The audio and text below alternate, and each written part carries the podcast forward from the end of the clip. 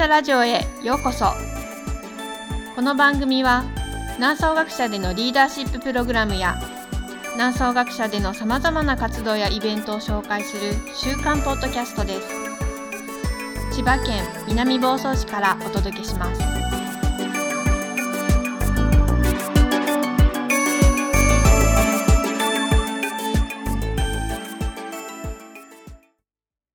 はい、こんにちは。南総学者ヨガ瞑想講師の良子です。皆さんこんにちは。学者長の大滝です。今日もよろしくお願いします。よろしくお願いいたします。はい、はい、えー、今日はあの語りが良子先生の番なんですけどね。はい。はい。えっ、と本当にあのいつもあの世界中を飛び回って、えー特に災害時の心のファーストエイドというようなねあの研修なんかをたくさんされていますけどはい、まあ本当最近、えー日本もねすごく自然災害が多いですよね。そうですね。まあ、私がこの災害の心のケアに関わり始めたのはあの2011年の東日本大震災が、まあ、大きなきっかけではありますけれどもその後も各地でいろいろな災害が起こってますからね。そうですよね。まあ本当に日本はあの地震も台風もね、さまざまなやっぱりあの災害の被害に遭いやすいね国だと思うんですけどね。うん。今朝たまたまね、はい、あのシンゴジラって見てたんですけど、はいはいはい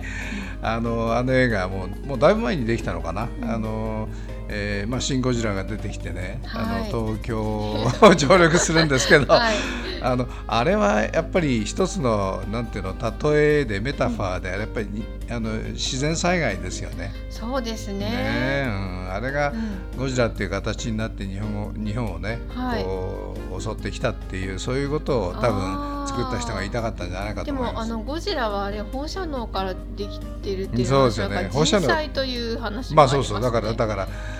そこにつながるんだと思うんだけど、要は災害っていうのは地球の温暖化しかりね、はい、やっぱり元をたどれば、うん。この人類の繁栄というか、うん。えーね、その科学の発展でいろんな地球の汚染をしてきたみたいなね、はい。そこにこう原因があるってことを言いたい映画なんじゃないか。すいません話がそれましたけどね。はいきっとその通りだと思いますよね。はい、で,、はい。であの、えっと涼子先生は今までどんな国を、はい。あの飛び回ってこられたんでしょうか？そうですねこのコロナ禍では全然どこにも行ってないですけれども、まあ、日本でその災害支援に関わり始めて心のケアということを始めてからその後、まあ、ネパールも大きな地震があったんですよね。あはい。でネパールにかなり何度もこう行ったりしてましたし、うんあとはモンゴルでもこのような研修をしたりモンゴルはあの雪の被害で。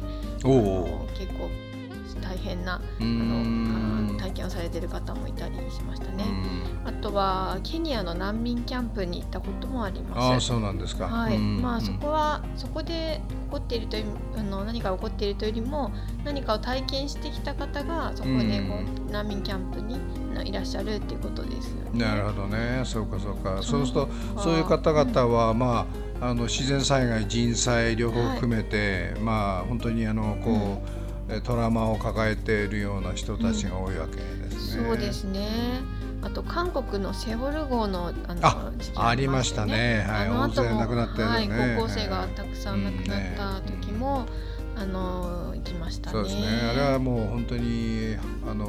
人災だってんでね、もう。うん時のそのなんだ大統領がね、はいあの責任取ったっていうくらいですからね。そうですねんなるほどね。でそのようなことがこう起こった後だけじゃなくてやっぱりこう各地で何かが起こった時のための予防としてはい。事前に準備をしておこうっていう動きもあり、うん。あのシンガポールではサイバーアタックを結構こう気にしたりしてる国が結構対策を取ってるんですけどもサイバーアタックでもはい。心のケアと一緒なんですかね？そうですね、まあ、ある意味この今のコロナもまあ災害のような影響は私たちにあると思うんですけれども、何かこう大きなストレスがかかるっていううんことですよね。まあコロナの場合だともう1年以上全、まあ世界のね、はい あの人類がはい、長い間こうストレスフルな状況にあるわけですもんね。そうですね慢性的になってきますよね。うんなるほどね。はいはい、えーで具体的にはあの心のファーストエイドってあのどんなことをやるんですか？はい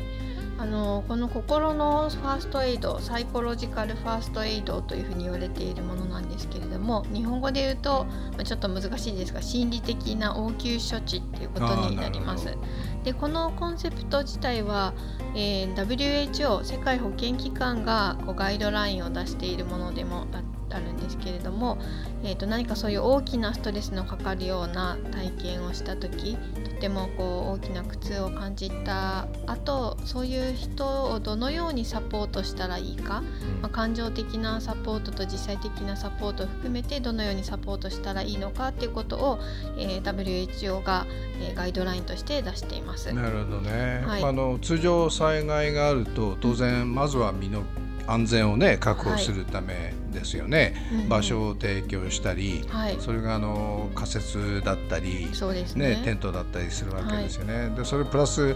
えっと、生命を維持していくために水とか食料とか、うん、ということだと思うんですけど、はい、どうしてもそういうことばっかりがこう頭にきがちですけど、はい、えっと、その精神的な面のサポートっていつ頃からこうその介入が入るんですか、はいこう心のケアっていうとこう専門家がやらなければいけないことみたいなイメージ持たれるかもしれないんですけど、まあ、心のケアってそういうお水を渡したりとか物資を渡し始めてるところからも、うん、まあ、始まってるってことですよね。そうなんですね、うん、うん、そうかそうか、まあ、こう実際的に役に立つまあ、援助、サポートっていうのももちろんそれが心の安心にもつながっているそうですね。確かにね。水とか食料があったら、はい、まずほっとしますもんね。そうですよね、うんただそれの渡し方だったりで心に受ける影響って変わってくるんじゃないかなと思うんですね。ねうん、そこから始まるんですね、もうすでに。そうですね。うん、あのまあ、というのはこれが何でこういうガイドラインができたかっていうとこれまでいろいろな災害や危機的な状況を世界で体験する中で支援者たちはいろいろな失敗をしてきたわけなんですよ。この人にはこれが必要だろうと思って行ったりとか、まあ、外部から現地に入っていってサポートしようとしたけれどもなんかうまくいかなかったとか、うん、相手のニーズに合ってなかったみたいなことがこうたくさんある中でこのガイドラインが作られていったんですが、まあ、例えばお水をこう渡されるのでも、はい。こうぶっきらぼうに渡されたりするのと「大丈夫ですか?」とか「何か心配なことありますか?」とかこういうふうに渡されるのと。だと、もう全然違いますね。受け取り方違いますよね。はい。はいね。うん、なんかあのー、動物園のね動物みたいにね、はい、ポンとこう渡されるんじゃね、うんうんうん、なんか自分たちが迷惑かけてんじゃないかみたいに逆に思っちゃいますもんね。うん、そうですよね。でそれによってこう傷ついてしまうってことがあると思うんですよ、はい、受け取る側が。なのでこれはこう何かをしてあげるというかサポートするっていうのはそうなんですけれどもすでに大変な体験をされた方をこれ以上傷つけないっていうのが原則になってます。なるほどね。そうかそうか、うん、まずは傷つけないってところから始めるわけですね。そうですね、うん、はい。であのまあいろいろなあの体験をされていろいろそういうストレス反応とかも出ていると思います。体がこう震えているとか、ね、涙が止まらないとか、まあ、そういう感情的な反応が出ていることもありますのでまずはこう落ち着くサポートをしていく。なるほどね、うん、でそれもこうあの何をするかというよりも接し方だと思うんですよ。うん、なんかお話を聞くのもはいあなたの名前何ですか？どこから来たんですか？とか言ってそういうふうに聞かれるのともうちょっと優しくやつに場にこう説明をねこう何求めるようなね。はい。ではなくてその方がこうお話ししやすいような穏やかな口調だったりとかあの姿勢とかもありますよね、ね、どれぐらいの距離とかどれぐらいにこう目線を合わせるのが適切なのかとか。まあ確かに昭和天皇のねお二人、うん、あのご夫婦で被災地に行かれると必ずこうしゃがみ込んでね同じ目線でこう、うん、あの被災者に接しておられたのよく覚えてますよね。うん、そうですね。本当にあのような形でその方のこうレベルに合ってというかニーズに合わせる、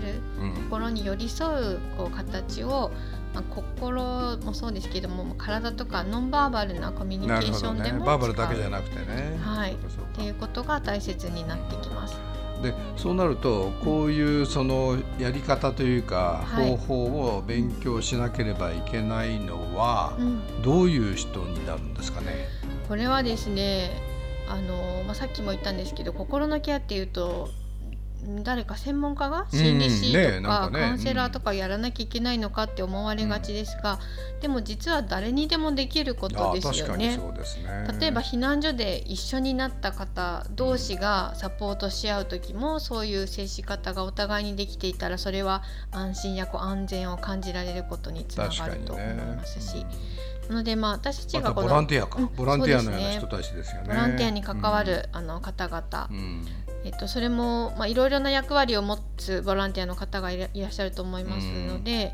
まあ、避難所を運営するとか、ま物資を届けるとかもそうですし、まあそうですね。あのどんな役割であってもうん。心のケアをこう頭の中にこううん入れながら接するってことで、ね。誰でもできる心のケアになると思います。まあ、当然そのやっぱり災害時だから行政の人たちははい、どちらかというとこう支援側に回るので本人たちもしたしてるかもしれないけど、うんうん。だからやっぱり行政の人たちはこういうやり方っていうのはみんな勉強しないといけないですよね。そうですね、うん。あの私もこれまでいろいろなところで検証してきてもちろん行政の方々からボランティアの方々から、うん。まあ、自衛隊とかの方あ々にもか、はい。あのこの研修をあのしてきて、うんでそのそれを学ぶ時にはですね実際にやっぱりこう頭で知識的に学ぶのではなく実践することが大切なのでシミュレーションとかロールプレイをいっぱいこうやってね。実際にこう実践してみる。うん。で自分も被災者の役とかをやってみて、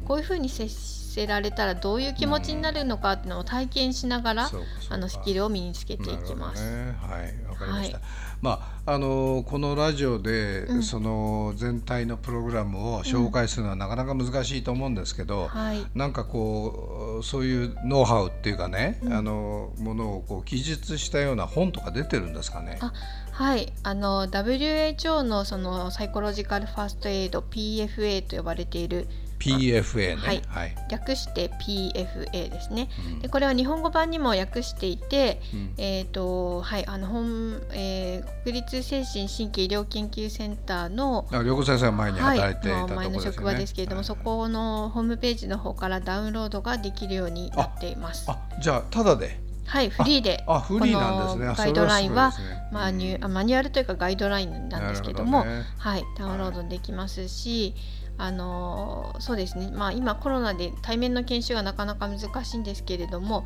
研修などもこうリクエストがあるところに、えー講師が行ってやるっていう活動も広がっているとこああろです。そうなんですか。なるほどね、はいまあ今年は今のところね、まあ、コロナ以外は大きな災害はないみたいですけど、でも、はい、えっ、と、えー、2年前か、はい。あのね千葉も南房総もねね。台風15号その後の19号ではい。大変な災害を受けて、そうなんですよ。えーであのそういうことを全く知らなかったんでね我々もね、はい。あのえー次回はやっぱりちょっと学習しなきゃいけないなっていうふうに思いますね。うんうんうんはい、これちょっと南房総鴨川、ねこの辺でも広げてい、えーいきたいですよね。そう本当にそう思っています。あの災害ってそういうこう大きな自然災害だけではなくて小さなレベルでもいろいろあると思うんですよ。日常の中で。例えはい。ばちょっと、ちょっと事故っちゃったとか、うんドキドキするようなことだったりとか、あとは何か作業中に怪我をしちゃったとか、まあ、そういう小さな出来事でもきっと役に立つ心のケアのために役に立つ、えーものではないかなというふうに思っています。はい、どうも涼子先生今日はありがとうございました。今日はあの災害時のおメンタルな面のおファーストエイドケアそのお話を涼子先生に伺いました。皆さんどうもありがとうございました。南総学者でのプログラムやイベントに関する詳細はホームページ南総学者 .com をご覧くださいこの番組に関するご意見もお待ちしています南総学者ラジオは株式会社オフィスクライメイトの提供でお送りしています。